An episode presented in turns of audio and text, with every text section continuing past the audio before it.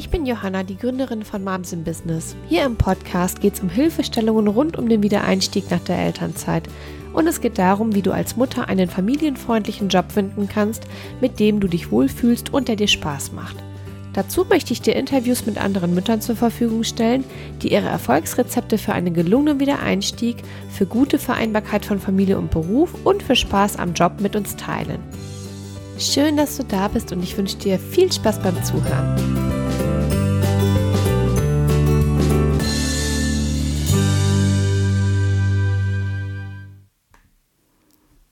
Hallo und herzlich willkommen zur ersten Episode vom Moms in Business Podcast.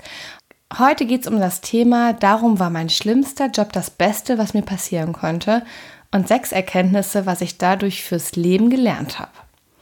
Ja, diese Geschichte, die eine sehr persönliche ist, fing an kurz vor meinem Abitur, als mir klar wurde, dass ich einfach keine Ahnung habe, was ich beruflich machen sollte.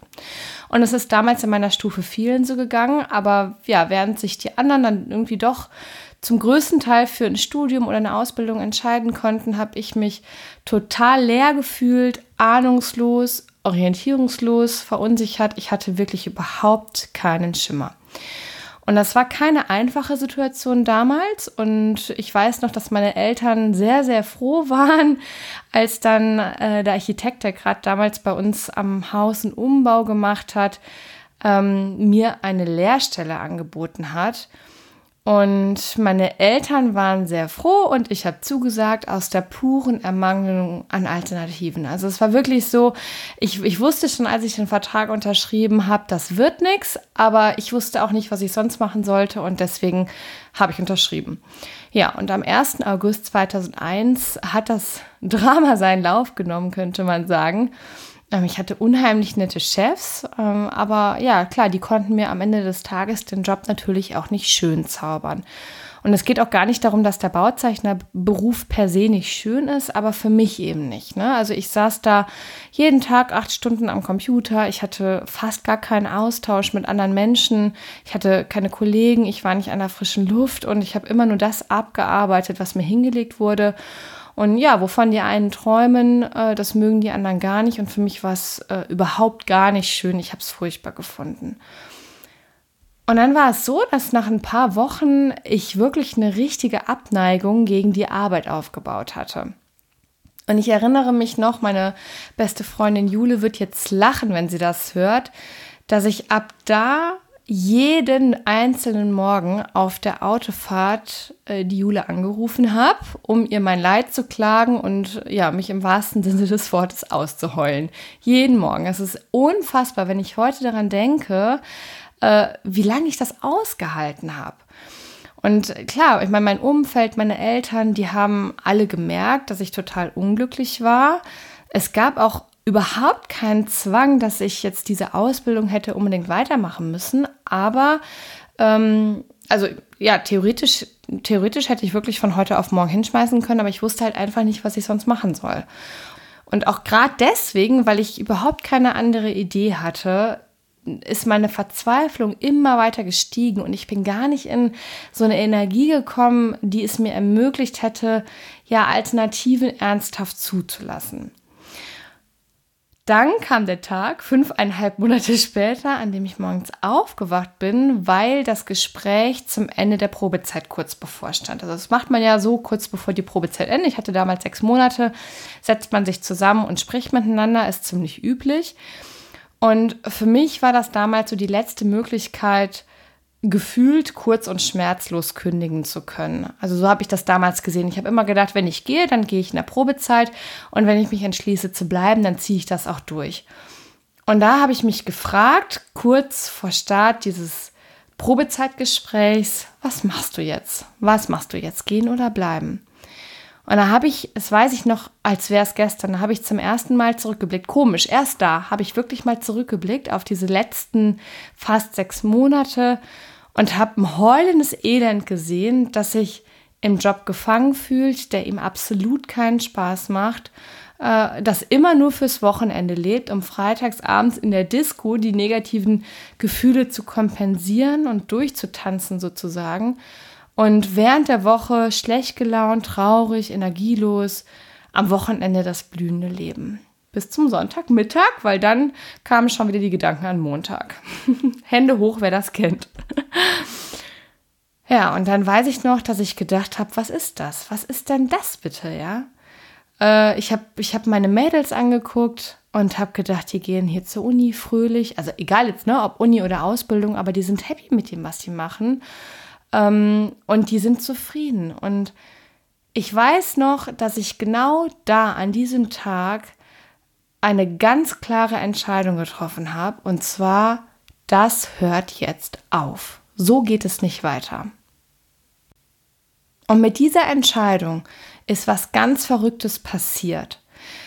Ich habe mich von jetzt auf gleich, von heute auf morgen freier gefühlt. Ich habe mich nicht mehr so ausgeliefert gefühlt.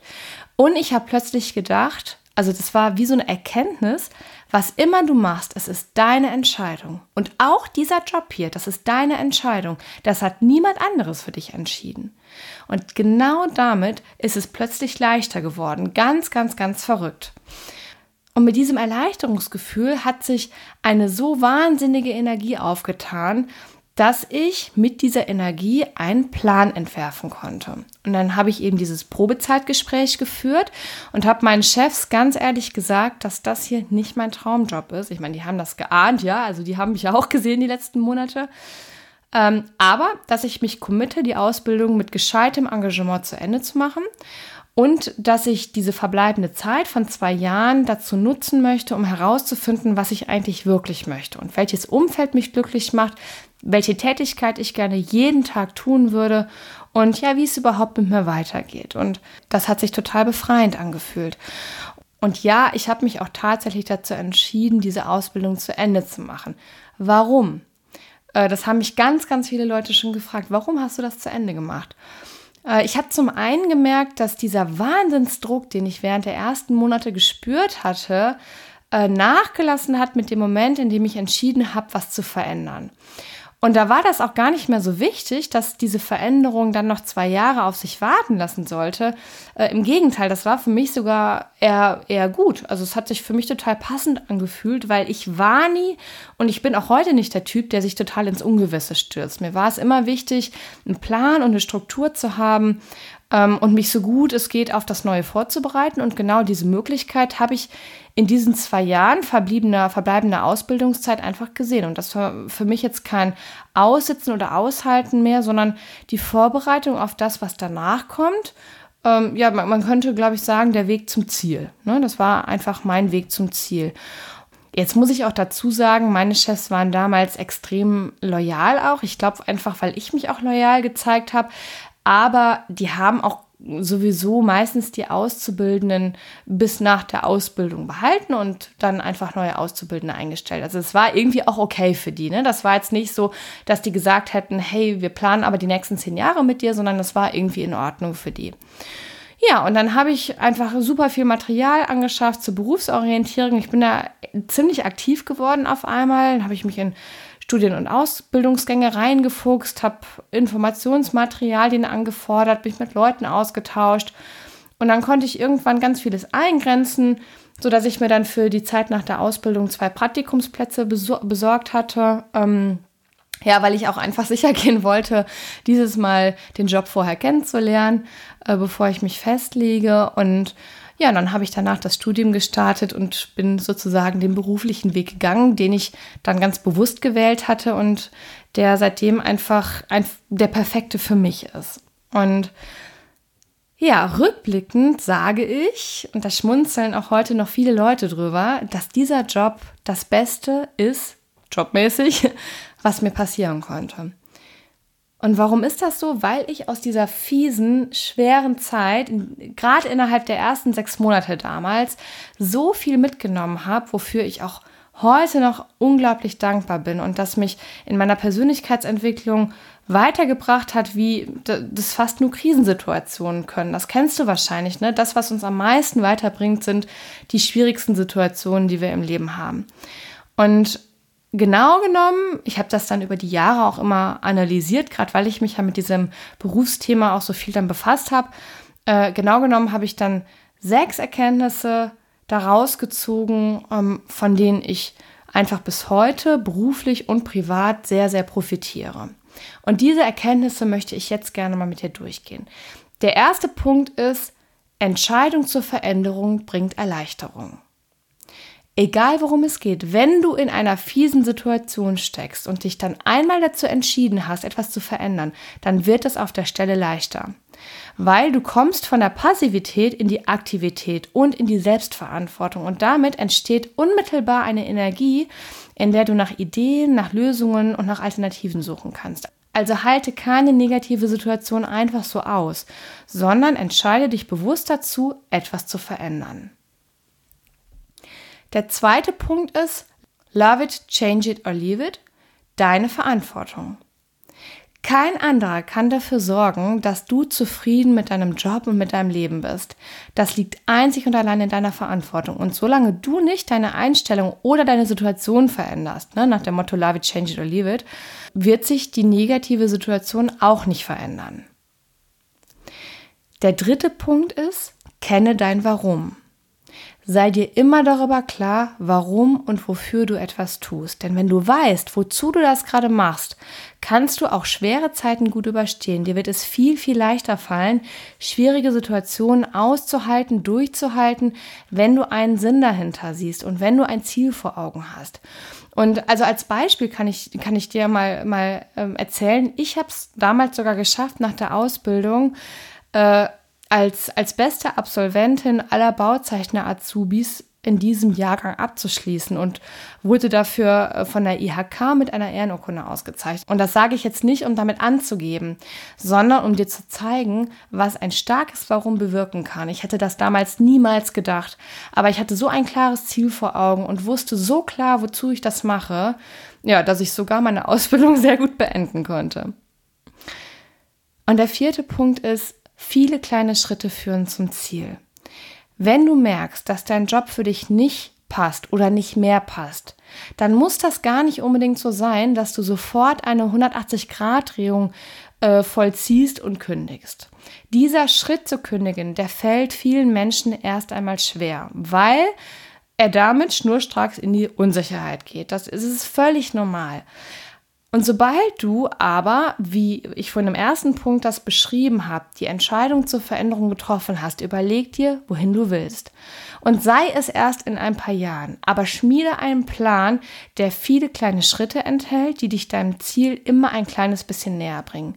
Weil dieses Ziel vor Augen zu haben, einen Plan zu kennen, wie du dahin kommen kannst, hilft dir, in der jetzigen Situation weitergehen zu können. Und es kommt darauf an, loszugehen. Und wenn die Schritte noch so kleinsteilig sind. Und der fünfte Punkt ist, wer ehrlich und authentisch ist, der bekommt Unterstützung. Versuche immer ehrlich und authentisch zu sein, wirklich. Wenn du unglücklich bist, sprich drüber. So kann dein Umfeld dich unterstützen, die Situation mit dir zu verändern. Ich weiß zum Beispiel noch, dass äh, als ich damals meinen Chefs diese ganzen Gründe für mein Unglücklichsein im Job wirklich auch mal verbali verbalisieren und erklären konnte, da haben die mich zum Beispiel bei jeder Gelegenheit auf jegliche Baustellen mitgenommen. So nach dem Motto, die Johanna, die muss ja jetzt mal raus. Na, also das ist sicherlich ein sehr positives Beispiel. Aber sei du selbst, sei ehrlich, authentisch und erzähl den Leuten, wie es dir geht, dann wirst du Unterstützung bekommen. Der sechste Punkt und der letzte ist, das Warum ist wichtiger als die Fähigkeiten und Stärken. Warum konnte ich nicht schon vor dem Abi diesen Prozess durchlaufen, wie ich den Job finde, der mir Spaß macht? Ja, ich weiß es ehrlich gesagt bis heute noch nicht ganz klar. Ähm, ich bin mir aber sicher, dass ich jetzt in, in dem Fall meiner Ausbildung oder während meiner Ausbildung ein so extrem krasses Negativbeispiel äh, erlebt habe, das mir aufgezeigt hat, was passiert, wenn ich mich eben nicht kümmere.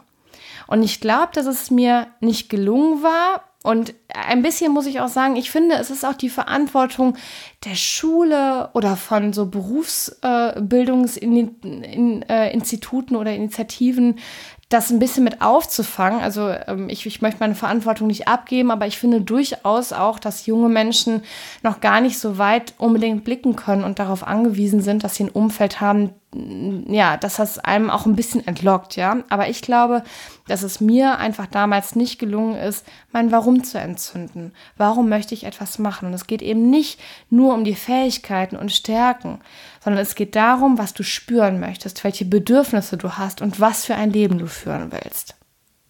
Ja, das war meine ganz persönliche Geschichte von meinem schlimmsten Job, aber auch von den sechs Punkten, von den sechs Erkenntnissen, die ich daraus mitgenommen habe. Und ich bin wahnsinnig neugierig zu erfahren, welche Erfahrungen du gemacht hast mit Jobs, die für dich nicht schön waren, die du als schlimm empfunden hast oder als blöd empfunden hast. Und was hast du daraus für dich mitnehmen können? Geh super gerne auf meinen Blogartikel, den ich dazu geschrieben habe, auf meiner Homepage www.momsinbusiness.de slash blog. Da kannst du mitkommentieren und mit mir diskutieren. Ich würde mich sehr freuen, einfach äh, von dir zu lesen, welche Erfahrungen du gemacht hast. Und jetzt sage ich erstmal Danke fürs Zuhören. Ich wünsche dir einen wunderschönen Tag und bis bald. Wenn dir diese Episode gefallen hat, freue ich mich riesig über deine Bewertung bei iTunes. Ich möchte, dass so viele Frauen wie es geht die Möglichkeit bekommen, diesen Podcast auch zu hören.